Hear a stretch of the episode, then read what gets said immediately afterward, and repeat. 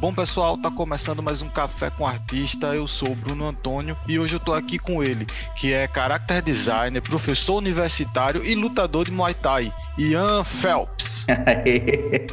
Falou tudo. Como é que tá? Tranquilo, tudo tranquilo por aí? Tudo em ordem, tudo em ordem. Bom, pessoal, o Ian, ele foi meu professor na faculdade, né, lá na ESO, e ele foi o responsável por ensinar a mim e a grande parte da, da galera que hoje em dia trabalha comigo, trabalha lá na Vilcine, a criar personagem, não foi, Ian? É isso aí, foi a cadeira, cadeira de criação de personagem, a primeira que a gente teve o contato, eu acho. É, depois a gente ainda teve animação para games, Foi. a gente aprendeu ali um pouquinho do, do Unity e tal. Uhum.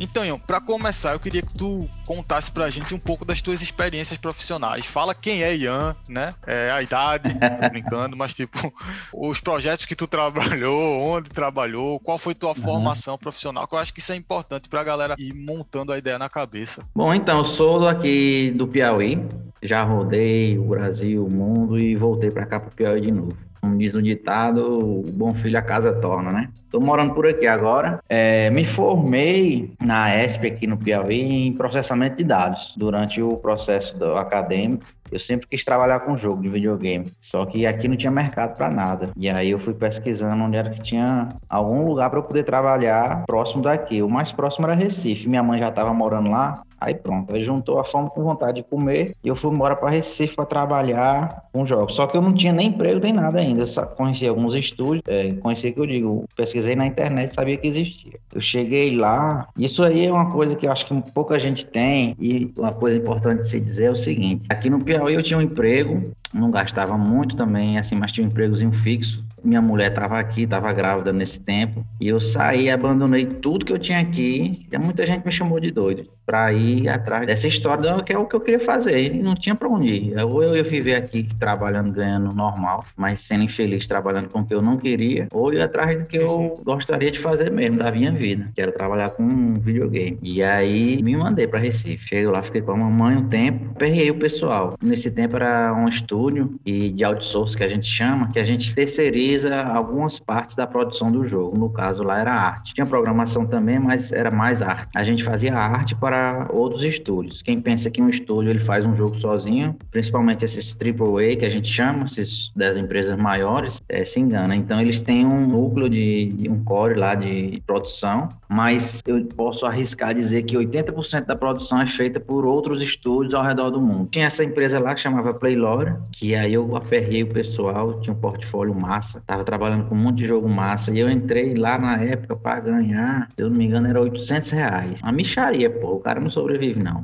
Naquele tempo ainda dava se você abdicasse de muita coisa, mas aí eu não tava nem aí não, porque o meu ganho de verdade, muita gente não vê isso, é conhecimento, pô. Conhecimento é o bem mais valioso. Eu acho que conhecimento só perde para tempo, em questão de valor, assim. Hoje a gente, tempo é muito valioso, conhecimento é muito valioso também, tão quanto. Eu acho que os dois estão aí Então foi aí, se eu não tivesse feito isso, essa loucura para muitos aí, eu não tava aqui hoje, estabilizado, vivendo a vida que eu quero, trabalhando com o que eu quero que é uma coisa assim extremamente rara, porque muita gente bota o dinheiro na frente das coisas e não vê que dinheiro é consequência. Se você trabalha uma coisa que você gosta, trabalha, faz bem feito, você vai ganhar dinheiro. Não se preocupe com isso não. E aí foi isso. Aí trabalhei dois anos lá. Entrei, eu me formei em processamento de dados. Entrei como artista. No meio do caminho, já pro final de lá da, no estúdio, eu disse, bicho, eu quero aprender mais coisas. Não quero ficar só nisso aqui não, porque eu, como eu sabia programar e sabia a parte de arte, eu estava bem envolvido no meio da produção ali. E aí eu via que tinha algumas coisas que eu sentia falta e eu estudava e acabei descobrindo uma especialização no César. Aí eu disse, eu vou fazer isso. Era design de interação, foi a primeira turma. Eu disse, eu vou fazer que já pega essa parte que a gente usa de design, que é muito forte aí em Recife. E o resto aqui do Brasil, pelo menos por onde eu andei, a galera às vezes não sabe nem o que é. Mas em Recife é bem pesado, o pessoal, o pessoal é muito bem qualificado nessa parte. E aí eu fui fazer essa especialização, conheci muita gente, fiz muita amizade massa lá que eu tenho até hoje, assim, bem forte mesmo, e principalmente os professores de lá. E aí nesse meio do caminho eu disse, eu vou fazer o meu professor Fábio Campos, que foi um dos professores lá. Esse professor, eu quero fazer o mestrado. Aí vamos embora. Me organizei, estudei e passei. no teste para fazer o mestrado. Só que aí eu falei para empresa, ó, oh, vou começar a fazer o mestrado. E aí, por algumas questões lá que eles sabem, eu também não sei, disseram, ó, não dá para fazer, ou você trabalha ou você faz seu mestrado. Eu disse, eu não tenho nem dúvida, vou fazer o mestrado, porque como eu disse, conhecimento, pessoal, conhecimento é poder, conhecimento é poder, botem isso na cabeça de vocês. E uma frase muito interessante também que eu escutei é, ainda quando eu estava morando no Piauí, é, tinha um pessoal que trabalhava comigo e eu ia fazer um curso, se eu não me engano, era de um amigo meu que ele se destacou na aula. Ele montou um curso de Java, programação em Java. Eu disse, cara tá estudando comigo, vai fazer um, montar um curso, eu vou fazer isso nada, nem presta. E eu fiquei nessa dúvida, né? Disse, vou nada. Aí eu conversando com um cara que trabalhava comigo, eu disse, Ronaldo, é, tem esse curso lá, o cara tá fazendo, tu acha que eu devo fazer? Ele disse, meu amigo, faça. Nenhum curso é ruim, não. Nenhum curso é ruim. O que vai fazer o curso ser bom ou ruim é o que você vai fazer depois que você aprender o que está ali. Porque você pode aprender o que está ali e a partir daquilo ali tomar um rumo nas suas coisas e direcionar o estudo, até mesmo filtrar uma coisa que você não quer fazer. Ou você o curso acaba e você deixa para lá e não faz nada. Ou seja, depois do curso é que você vai dizer se o curso foi bom ou ruim, dependendo das suas atitudes depois daquilo ali. Então não existe curso ruim. Não se preocupe com questão de qualidade. Isso influencia, influencia. Mas assim, no final das contas, quem vai dizer se é bom é você, o que você vai fazer com aquilo que você aprende aprendeu. Mas enfim, fiz um mestrado em design, né? E a gente trabalha em design muito solução de problema, projeto, como é que a gente faz planejamento de projeto. Então aí eu já tinha o quê? Eu tinha uma formação processamento de dados, computação. Eu já era artista, vamos dizer assim. E agora eu já estava com outro pé, que era na parte de design. Aí pronto, bicho, aí foi a tríplice aliança aí para poder trabalhar com jogos. Aí já me destaquei que só. É, tentei trazer muita coisa para produção. Quando eu estava na especialização, enquanto a gente estava na Playlore, o pessoal lá absorveu bem a dinâmicas e o processo de design. E aí, quando eu fui para o mestrado, terminei o mestrado, e aí um amigo meu que era do mestrado, estava dando aula na ESO, que é Alisson. Grande Alisson Ricardo, vai estar tá aqui logo logo. É um cara top demais, isso é uma pessoa que eu nunca quero deixar de manter o contato com ele não, porque ele, além de ser uma pessoa boa, ele é muito capacitado. Eu nunca vi um cara tão dedicado, técnico e talentoso para as coisas que ele faz. E aí ele disse, tá tendo uma vaga aqui para professor que eu entrei na ESO para o curso de animação. Foi o de vocês aí. Aí, bicho, eu vou, eu vou fazer, não tenho medo de desafio, não. Aí estudei que só porra para preparar a aula. Eu ainda não foi nem com vocês, não. Vocês eu peguei, no, acho que foi no, no período seguinte. E aí comecei a dar aula, gostei. É massa. A gente, uma coisa também que a gente tem que levar em consideração e tem que perceber é assim quando a gente se doa para alguma coisa, é, muito bom o retorno que a gente tem.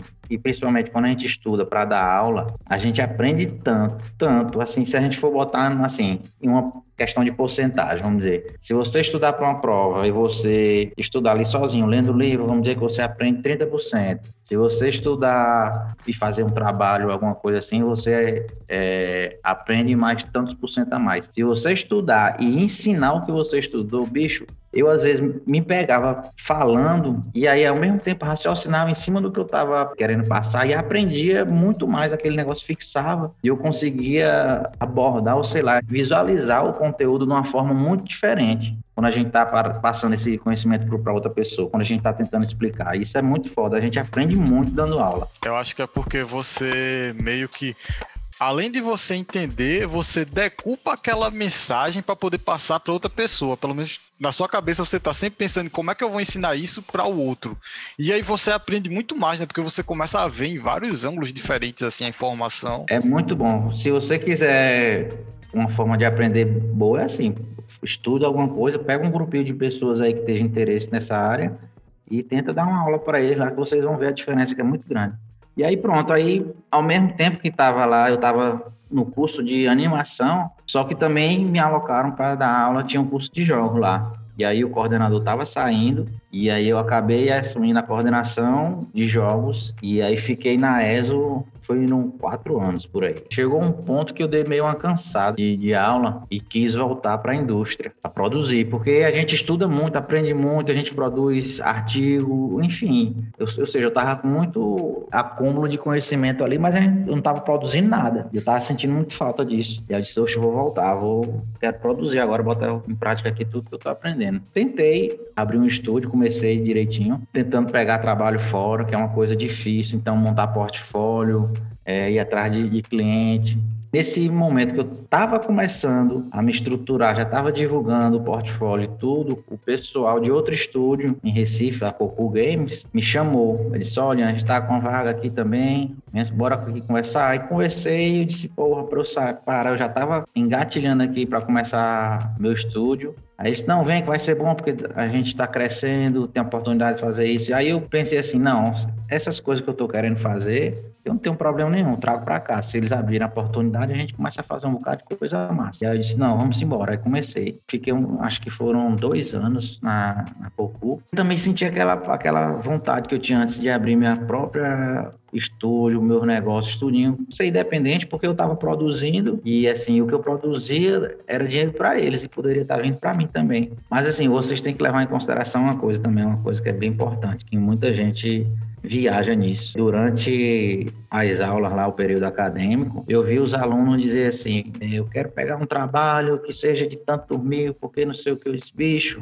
não viaja não, doido. Tá numa fase que agora tu tem só que aprender. Se a pessoa começar tá no começo e se preocupar com dinheiro agora, ela não vai, não vai se tornar assim um profissional de muita qualidade, não. Isso é uma opinião minha. A gente pode divergir em algumas coisas. Porque, por exemplo, no meu período, eu abri as pernas para ganhar pouquíssimo no estúdio, que era gigante, ver o tanto de conhecimento que eu aprendi ali. Se hoje em dia eu estivesse começando de novo e dissesse, ah, tem um estúdio aqui internacional, ou então um cara aqui que é muito foda, referência na tua área. Só que o cara tá dando só o quê? O, o vale alimentação e a passagem para tu trabalhar lá do lado dele e andar com ele o tempo todo. Eu disse, oxe, vou me embora na hora. Porque o conhecimento que eu vou aprender ali, eu passo um ano, dois anos tranquilamente, aperreado, sem ganhar dinheiro. Mas o conhecimento que eu vou sair dali depois, eu faço e ganho dinheiro depois. Do mesmo jeito que o cara tá ganhando. Porque é isso, pô. Conhecimento é a coisa mais importante, principalmente quem tá começando. E quem já tá, ah, já tô velho, não sei o quê, funciona do mesmo jeito.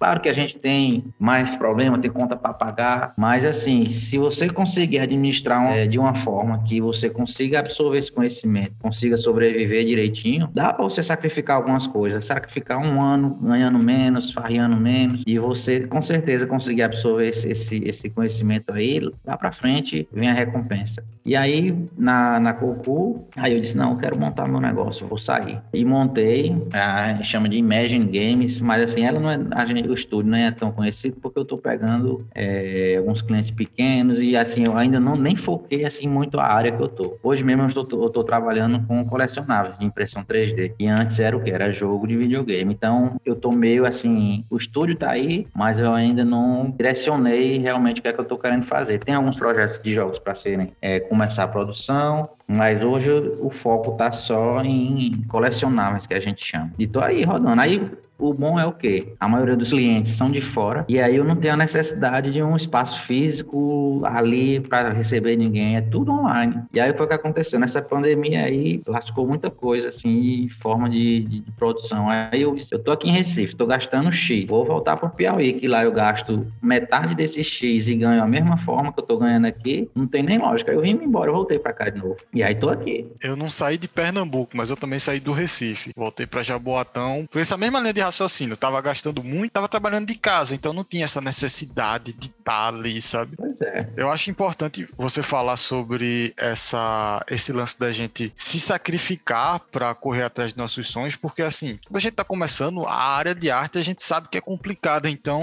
se você já tá entrando com esse, esse pensamento de eu quero ganhar muito no primeiro ano de trabalho, não sei o que, você vai acabar se atropelando, sabe? Eu acho que existem fases, né? Claro, você não vai ficar trabalhando de graça para sempre e tá enriquecendo os outros. Mas é bem mais importante você dar valor a você estar tá ali junto com o pessoal e tá aprendendo, porque quando um artista trabalha com outro artista, ambos evoluem muito, velho, porque a troca de conhecimento é real, né? Assim, é, é, é tangível, né? Você vê ali, a gente fala isso, por exemplo, lá no, no, trabalho, tem aquela galera que se reúne lá quando tá fazendo animação. Por eles estarem trabalhando ali junto, ter essa, essa troca, um tá com um problema, o outro chega lá e ajuda para resolver. Cara, eles evoluem muito, assim, a animação. Né? Uhum.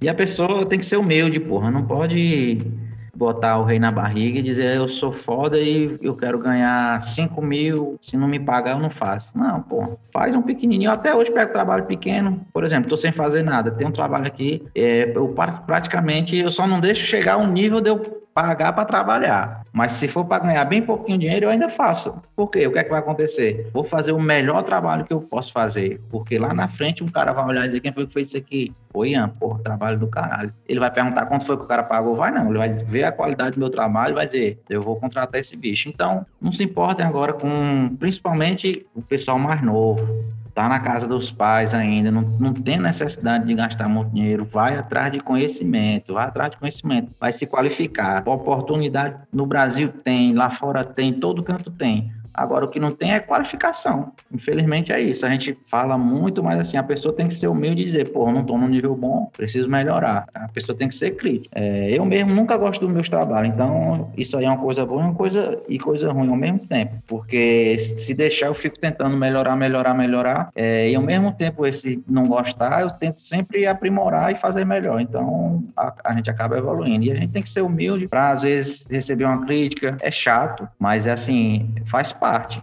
E você tem que aprender a escutar o que o cara tá vendo, porque às vezes você tá. A gente chama, a gente diz que se apaixona pelo trabalho. O cara vê, tá ali, gostou, e aí vem um cara e diz: Ó, oh, isso daqui não tá muito legal, não. Aí pessoa fica meio zangada assim, não pode ser desse jeito, não. A gente tem que entender que o outro tá vendo uma coisa que a gente não tá vendo. Você pode até perguntar outras opiniões sobre o que o cara levantou para confirmar, mas é interessante a gente escutar. Escutar é muito importante para a gente evoluir. Isso é na vida como um todo, não é nem nessa questão de só de, de arte. Né? E teve outra coisa que tu falou que eu acho bem interessante, porque é meio que, não vou dizer esquecido, mas é não citado, né? Tipo, muita empresa grande aí, eles produzem um jogo utilizando várias empresas empresas menores ao redor do mundo e meio que isso não é divulgado, né? Fica meio que, eita, foi lá CD Project Red que fez todo o jogo uhum. ali. Mas a gente sabe que ali tem um bocado de uhum. artista de todo canto do mundo que tá trabalhando ali, né? Tem algum jogo uhum. que tu uhum. possa citar? Porque também a gente sabe que tem essa questão do é, segredo, né? Do, no contrato, que você não pode falar. Na Playlore, eu vou dizer assim, eu vou falar o que o estúdio fez. Eu não posso dizer assim o que foi que eu fiz, alguma coisa, não.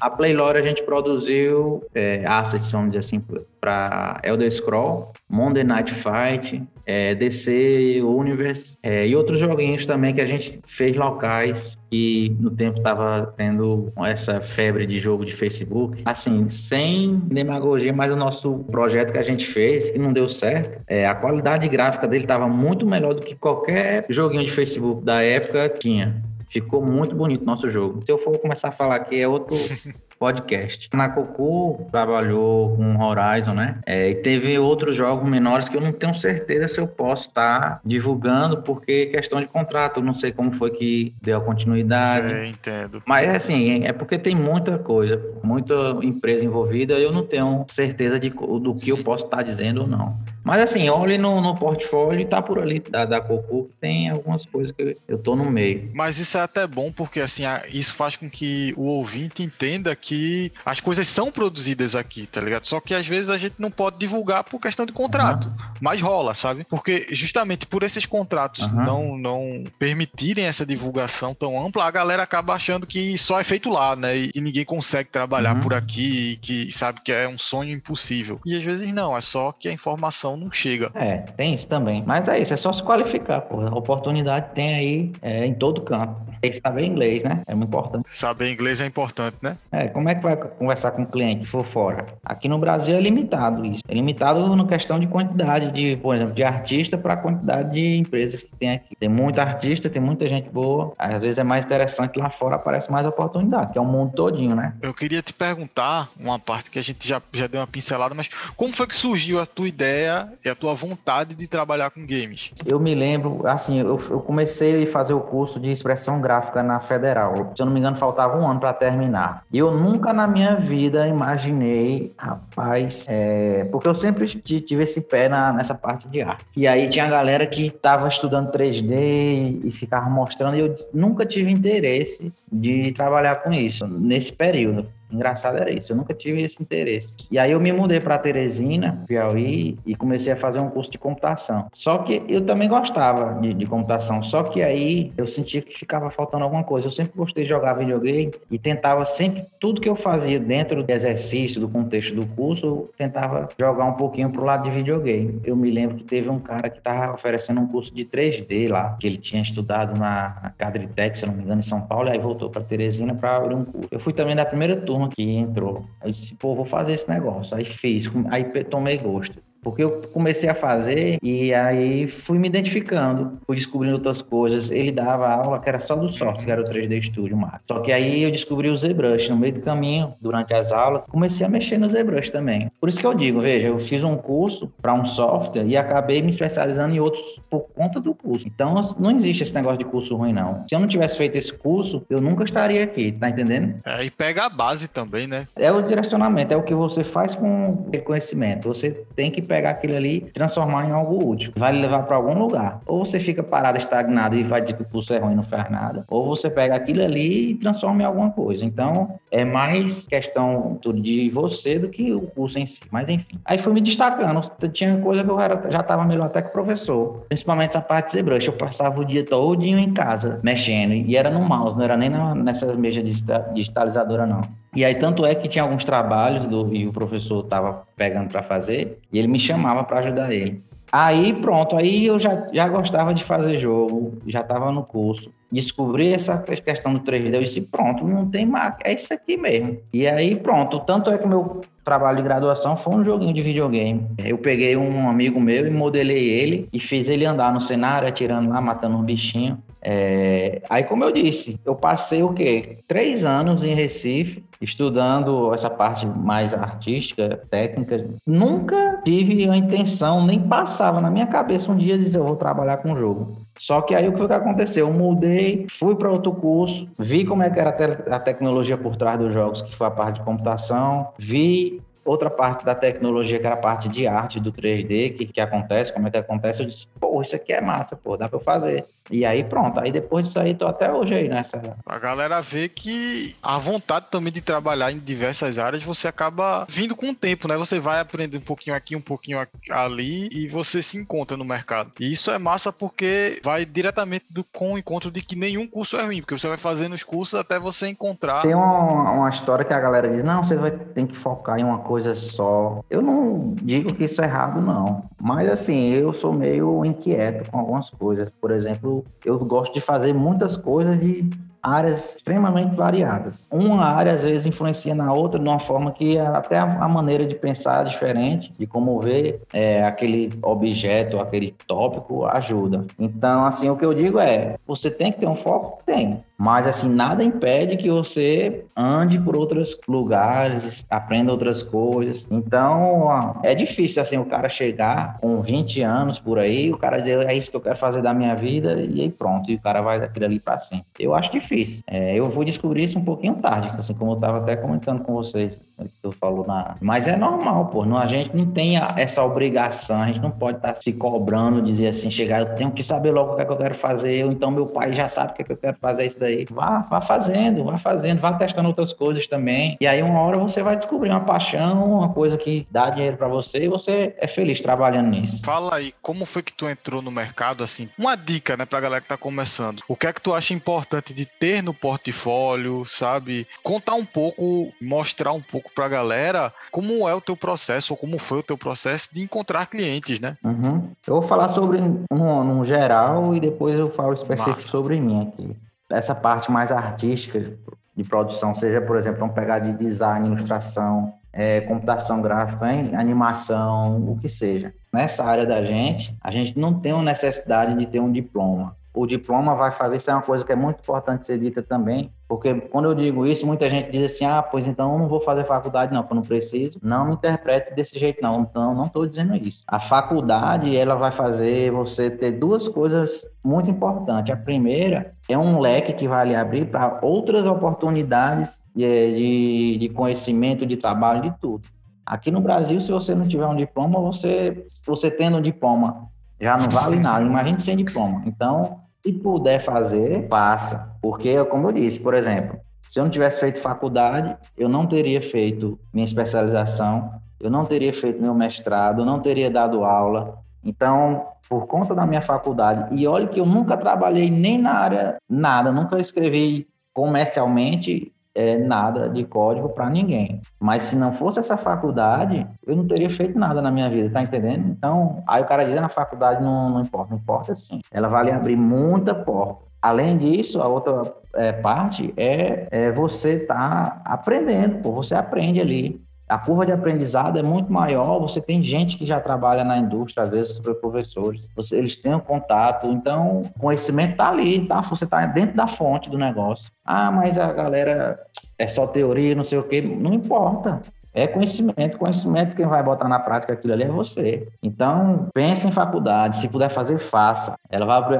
aí vamos botar para o mercado. O mercado obriga você a ter faculdade? Não. Se você tiver uma faculdade lhe ajuda, ajuda e muito. Mas aí o que é que o cara vai olhar principalmente? É o que você está produzindo. Se você produz uma coisa que é só bonita e, e às vezes não tem nenhum embasamento teórico, quando você for passar uma entrevista, por exemplo, pode ser que você não, não, não seja aprovado para um emprego. Eu disse, nossa área ela não tem uma exigência de diploma ou formação, vamos dizer assim, mas eu acho que é essencial você fazer isso. Por exemplo, se eu, eu não vou contratar uma pessoa, se ela é formada ou não. Sempre que aparecer alguém para eu contratar, quem tinha uma, ou quem estava na faculdade ou quem já estava nessa área, a gente vê a diferença de conhecimento é, em relação a quem não está. Eu contratei já gente que não, não tinha, claro, já contratei gente que não tinha formação em nada, que era um artista muito foda e dava, supria a minha necessidade. Mas como eu disse, a faculdade abre mais portas para você. Vai você está dentro da fonte do conhecimento ali. Enfim, tem muita coisa que vem depois. Então, se tiver a oportunidade de fazer faculdade, faça. É porque, além do diploma, a faculdade ela te proporciona outras coisas, né? Porque tu vai estar numa sala com um professor que vai estar tirando tuas dúvidas.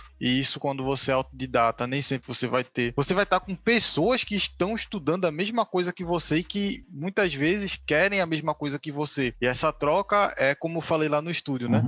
Essa troca, ela se mostra muito importante para a gente crescer, né, como artista. Pois é. Beleza, o diploma não é necessário, mas o conhecimento que uma faculdade lhe proporciona é importante, né? É, vamos lá, aí pronto, no geral, aí o portfólio, uma coisa, como, como é que você monta o portfólio? Geralmente, o que você pode fazer é o seguinte: quais são suas referências? Por exemplo, tem um artista que eu gosto, esse cara aqui, vê o trabalho dele, às vezes vê, às vezes ele conta um pouco da história, como foi que ele fez. Então, veja um estilo de, assim, eu estou levando mais para esse lado de ilustração, de, de, de arte digital, mas você pode relacionar isso com qualquer outra área também. Então, se você tiver uma referência de artista ou de profissional, vê o que, é que aquele cara está fazendo. Então, você já tem um filtro é, do que você gosta de estar tá fazendo e como a indústria está é, tá absorvendo o que aquele cara está produzindo. Então, por exemplo, eu tinha várias referências e eu gostava de fazer um bocado de coisa. Só que aí, por exemplo, eu vou fazer um portfólio que eu quero trabalhar com personagem. Então, eu vou ver alguns artistas que eu gosto, no estilo que eu gosto de trabalhar, quais são os tipos de trabalho que eles estão fazendo. E aí eu consigo montar um portfólio naquela mesma, com aquele mesmo aspecto ali, para poder é, mostrar para a indústria, a indústria ver, ó, esse cara aqui é capaz de fazer isso do jeito que a gente quer, a gente quer uma pessoa com esse nível, com esse foco. Então, o interessante é, monte portfólio, produza o que você gosta de fazer, mas quando for focar para alguma indústria, veja as empresas que você gostaria de trabalhar, o que é que eles estão fazendo. Então, isso tudo é um, não tem uma forma secreta para você pegar e dizer é assim que se faz, não. É tudo uma questão de você olhar o que está acontecendo, se identificar com o que está sendo produzido, fazer alguma coisa naquele estilo, na, naquele direcionamento, naquele objetivo. E aí você monta o portfólio em cima disso. E aí, como, por exemplo, eu quero trabalhar na Blizzard, aí o cara vai ver como é o estilo de desenho da, da Blizzard. E aí eu tenho que produzir alguma coisa, pelo menos parecido que é com aquilo ali. Vou trabalhar na Iblis, eu vou pronto, vou fazer um orc fuderoso aqui, com armadura e tal. E aí eu mando para ele lá, que é uma coisa que provavelmente eles vão se interessar, que é o, um dos focos do trabalho dele lá. Então é isso. Então observem os artistas de que vocês gostam, observem as, as empresas que vocês gostam. Vejam o que, é que eles estão produzindo e em cima disso aí, você tentar fazer alguma coisa nesse mesmo direcionamento. Portfólio nesse mesmo direcionamento. Pronto. Aí eu foi o seguinte, como eu estava saindo de um curso de tecnologia, de, de processamento de dados, eu praticamente não tinha portfólio de nada. E aí o que aconteceu mais comigo foi uma questão de insistência mesmo. Eu me lembro que eu passei quase um, uns três meses aperreando o pessoal lá da, da, da para poder me dar uma chance que eu queria fazer. Eu tinha feito até um curso depois, quando eu cheguei em Recife, no Senac de games. Eu não melhorei nada, assim, porque o nível que tinha lá era, era pouco exigente, era para iniciante mesmo. Só que foi o que aconteceu. Se eu não tivesse feito esse curso também, eu não, eu, a gente no final fez um portfólio, um joguinho. Então, quando eu cheguei lá, eu disse: Ó, oh, já fiz esse joguinho aqui nesse projeto aqui do, do Senac. Então, são coisas que sempre vão agregando. E aí foi isso, os caras, os caras disseram, não, então a gente vai te dar uma chance, tu modela aí, faz um teste, e aí graças a Deus deu certo, eu modelei o que eles pediram lá, foi um Fusca, que eles mandaram o conceito, eu fiz, e aí eu passei e comecei a trabalhar como artista lá também. O cara falando, mas rapaz, três horas da manhã, uma zoada danada, quando olho pela janela, tá Ian lá na frente com um facão, é melhor eu contratar esse menino, senão... eu aperriei, viu? Fazer uma atrocidade aqui. Eu aperrei mesmo. Era, era e-mail, o cara me deu é, o e-mail e era direto aperreando ele, mandando e-mail direto. Bora, cadê? Quando é? Mas foi assim mesmo, o cara tem que correr atrás das coisas. Se tiver vergonha, pô, aí as suas chances estão diminuindo é. também. Tem que ter vergonha de fazer o mal. Não tá fazendo nada de errado, né? Tá insistindo pra seguir nos sonhos. E não tá fazendo mal a ninguém, né? E Ian, Sempre que a gente está terminando uma gravação, eu peço para que o convidado faça uma indicação para o ouvinte. Seja um livro, um quadrinho, um filme, o que você quiser, mas algo que ele possa ver ao longo do mês, né? E, e que possa ajudar ele de alguma maneira, seja entreter ou trazer algum conhecimento que seja importante, sabe? Pode ser um jogo também. Eu vou fazer o seguinte: eu vou dar uma dica de comportamento em vez disso daí. Pode ser? Pode. Uma coisa, agora eu esqueci qual foi o livro que eu vi isso. Pronto, é, fala sobre criatividade. É, eu não sei se foi até uma coisa que eu abordei com vocês no curso lá de, de criação de personagem, mas é o seguinte: a área da gente ela exige isso. E só uma para vocês prestarem atenção: a tecnologia vai comer muita etapa de processo da gente. Tem uma inteligência artificial chegando aí que a parte de conceito, em animação, a gente às vezes desenha um frame, ele completa, ah, desenha o primeiro e o último e ele completa está muito evoluído isso daí, a parte de produção. Tem inteligência artificial que, que ele cria uma pessoa real, você vê assim a foto da pessoa. E você não acredita que foi gerado por computador. E aí o que eu digo, lá na frente as máquinas vão dominar muita coisa, mas nunca a máquina ela vai ter assim um senso criativo como o ser humano tem. E para a pessoa se tornar uma pessoa criativa e lá na frente não perder emprego para a máquina, é importante, por exemplo, eu sou um artista, eu trabalho com criação de, de assets, que a gente chama. Por exemplo, eu terminei uma série agora de Sete Dragões é, para um cliente. Assim, o cliente pediu para eu pegar um modelo que era dele e alterar. Eu disse, não, vamos fazer o seguinte, vamos fazer do zero. Vou mostrar a primeira proposta do dragão aqui, se tu quiser a gente continua fazendo desse mesmo estilo. E aí, na hora que eu mostrei o primeiro, ele já ficou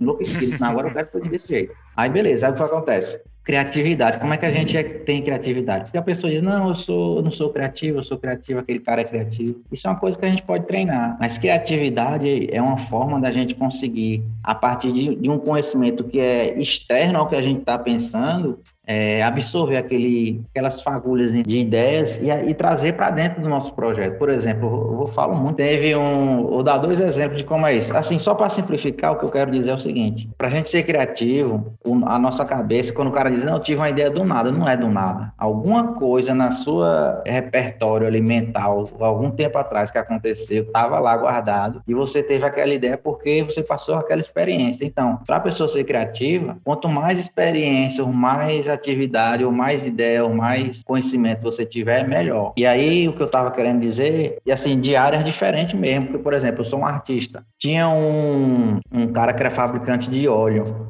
É, de lubrificante, alguma coisa desse tipo. E ele era um dos top mesmo, que chegaram para ele, estavam numa indústria de motor, estavam com problema e já, já tinham contratado um bocado de gente aí e nunca conseguiram resolver o problema. Que era o seguinte, eles queriam um óleo que ele fosse é, com impacto, ele fosse o impacto absorvido e com o atrito, esse óleo ele tivesse até uma resistênciazinha. Eram essas duas características. E aí ninguém conseguia resolver isso. E aí foram para ele e ele passou, tentou, fez as fórmulas lá, tentou também, tentou e não estava conseguindo nada. E aí um dia ele dormindo, ele teve lá no sonho dele uma, uma imagem de um velcro, que é o que a gente, aquele bichinho que a gente prega que tem nas calças. Sim, sim. O velcro, se você for tocar nele, ele é fofinho. No impacto, ele não. Ele ajuda no impacto, vamos dizer assim. Ele, ele absorve. Por conta daquelas da forma, ele absorve o impacto. E quando você vai ter um atrito, se você colar um velcro, você não consegue é, mexer muito ele ali, não. É praticamente impossível. E aí ele se porra, aí como é que funciona um velcro? E ele, pegando a ideia do velcro, ele fez uma a, a estrutura molecular do óleo com aquilo ali. Aí para tu ver, um, um negócio do nada, o cara criou e, e, e, resolver o problema do cara, tá entendendo? Uhum. Um cara desse, isso é criatividade, é você conseguir de alguma forma resolver algum problema, às vezes utilizando uma coisa que não tem nada a ver, mas você conseguiu contextualizar para aquele problema. Outro exemplo era o cara que estava fazendo é, aquelas espaçonaves do cara da Virgin, ele queria fazer umas espaçonaves para a galera civil, vamos dizer assim, tripular, andar no espaço e voltar. Eles estavam com problema de reentrada, que toda vez que a nave voltava do espaço, aí ela pegava fogo, né? Então eles tinham que achar uma solução para poder é, essa reentrada, além dele não gastar muito combustível, não ficar queimando a nave, por causa da velocidade, enfim, muita coisa. E aí também ficaram pensando, pensando, pensando, esse engenheiro tá aí e nada, e nada. E um dia ele sonhando, ele sonhou com a peteca, que ela, a gente dá uma lapada, mas quando ela vem, ela cai bem certinha. E aí ele montou aquela estrutura da nave na, na, na reentrada, ele levanta a asa, ele fica no formato de uma peteca. Então, vê, ele solucionou um problema muito sério com uma coisa que é bem simples, o cara vê assim. A criatividade é isso. Então, o conselho que eu digo, não fiquem bitolados, pronto, eu vou fazer personagem de videogame. Aí o cara só vê personagem de videogame, só vê personagem de videogame. É a coisa mais errada que você pode estar fazendo. Que você tem que aprender, o artista é assim. O artista, ele interpreta é, o mundo real. Então, para a gente conseguir fazer as coisas direito criativamente, não sei nem se existe essa palavra. Criativamente existe, pô. De uma forma criativa, veja o mundo do lado de fora. Vai falar com o personagem, estude gente, observe como é que as pessoas andam, observe o comportamento deles, o formato, expressão corporal. Isso tudo vai lhe ajudar a quando você estiver montando seu personagem, você trabalhar e fazer alguma coisa criativa e foda. É, tem um diferencial muito grande. Pô. O do dragão, sabe como foi que eu fiz os dragões? Eu peguei todos os algumas estruturas dele em, em bicho. Eu fiz um dragão que tinha, eu pegava o esqueleto primeiro, eu achei na internet umas fotos de, de esqueleto de animais. Aí eu pegava, pronto, aqui tem uma mandíbula de um leão pardo. E eu disse, pronto, esse dragão, ele é, aí eu já botava as características, como é que o leopardo se comporta. O leopardo ele tem esse corpo porque a anatomia dele foi feita para fazer aquilo. Então, se tem um dragão, ele tem essa o crânio de um, de um leopardo, o que é que acompanha com ele? Então, toda a estrutura do bicho do, do dragão, eu tentei fazer seguindo a referência de que eu tinha inicialmente que era o leopardo. Então, é, a forma do corpo, as patas, a, a asa, porque ninguém tem dragão no voo, então é uma coisa fantasiosa. Então, assim, o cara até abstrai. Mas o resto do corpo, a cauda, a pata, a anatomia do corpo dele todinho foi feito baseado nisso. Se, ele é um carnívoro, se ele é um bicho rápido. Então, tudo isso vai influenciar no projeto. O que eu quero dizer é o seguinte: vê, uma coisa não tem nada a ver, um bicho, um animal que a gente tem aqui. Aí você pegar aquilo ali e tentar adaptar para o seu projeto. E é isso, a dica que eu dou é isso. Independente da área que você for fazer, tente olhar para o mundo, ver as coisas que estão acontecendo ao redor, porque tudo que acontece, quanto mais conhecimento, quanto mais experiência você tiver, você vai criando um repertório. Esse repertório é que vai influenciar na sua criatividade. E aí é isso, a dica que eu dou é essa. É, às vezes as soluções vêm da maneira mais besta, né? Pois é. Eu, eu lembro de uma piada que eu vi, eu, eu não lembro na verdade se era uma piada, mas é uma história que eu ouvi há muito tempo. Um empresário que ele queria potencializar a empresa dele, né? E era uma empresa que fazia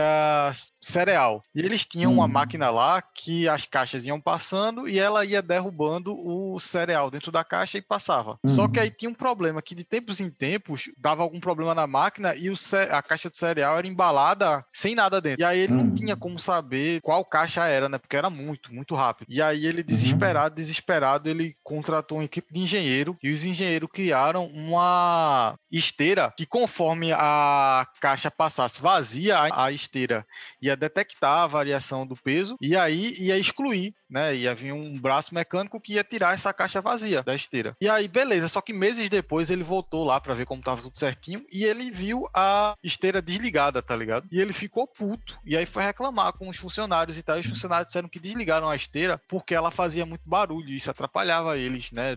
Durante o dia todo de trabalho. E para resolver aquele problema, eles compraram um ventilador e colocaram de frente para a esteira. Aí quando a, a, caixa ia passando, a caixa que tava vazia, o vento batia, ela caía do outro lado, tá ligado? Pois é, isso é criatividade, pô, não tá entendendo? Uma coisa altamente fora do contexto, o cara traz e resolve um problema. Isso aí a gente vai aprendendo com o tempo, a gente vai vendo. Eu vi também uma vez um, um vídeo do aquele Murilo Gun, que ele fala hum. que é um grande problema, né? Que a criança, quando ela é pequena, ela sai pegando qualquer coisa e ela sai criando novas funções para aquela coisa, né? Pirrar com um garfo na mão, o garfo vira uma pá, vira um, uma espada, porque ela ainda uhum. não tem essa, essa bitolação que a gente acaba tendo quando vai ficando adulto e ela consegue imaginar uma infinidade de usos para determinadas ferramentas. Pois é, é. O Hayao Miyazaki do estúdio Ghibli também, eu estava vendo um vídeo com ele e ele olha pela janela, né, e ele começa a imaginar, tipo, ó, tem aqueles fios ali que ligam uma casa a outra. O personagem, ele pode usar esse fio como se fosse uma estrada e ir caminhando por lá e ir de um local a outro, sabe? Porque ele abstrai a, a, as leis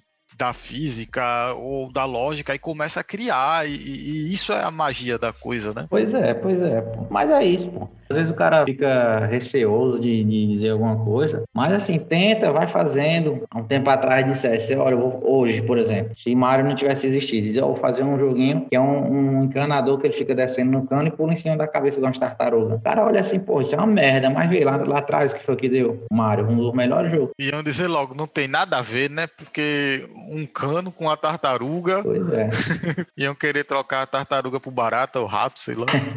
pois é. Mas é isso, a dica que eu dou é essa. É, aumente o repertório de vocês, olhem para o mundo, viajem, conheçam gente, preste atenção nas coisas. É isso, ter experiência para poder achar soluções melhores para qualquer coisa que tiver por aí na vida. E é isso que eu faço.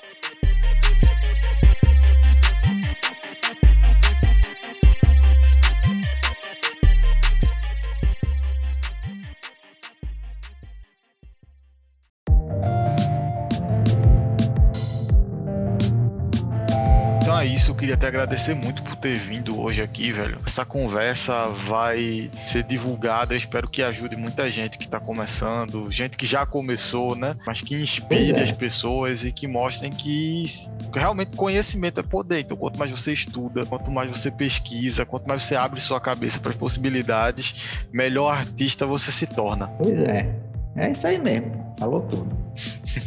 Então é isso. Muito obrigado, pessoal. Eu que agradeço. E é isso aí, pessoal. Espero que vocês tenham gostado. Eu torço para que no próximo programa vocês estejam aqui conversando com o nosso próximo convidado, que eu ainda não posso dizer o nome, até porque eu ainda não defini quem é.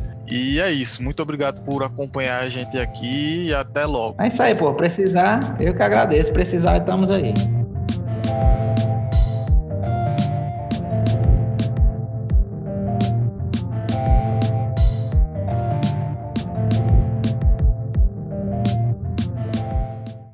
Projeto Café com Artista tem o apoio da Escola Vilcine de Criatividade, com cursos de games, animação 2D e dublagem, com aulas totalmente remotas através do aplicativo Zoom. Então não espera não. Esse programa é uma realização Notório! Produções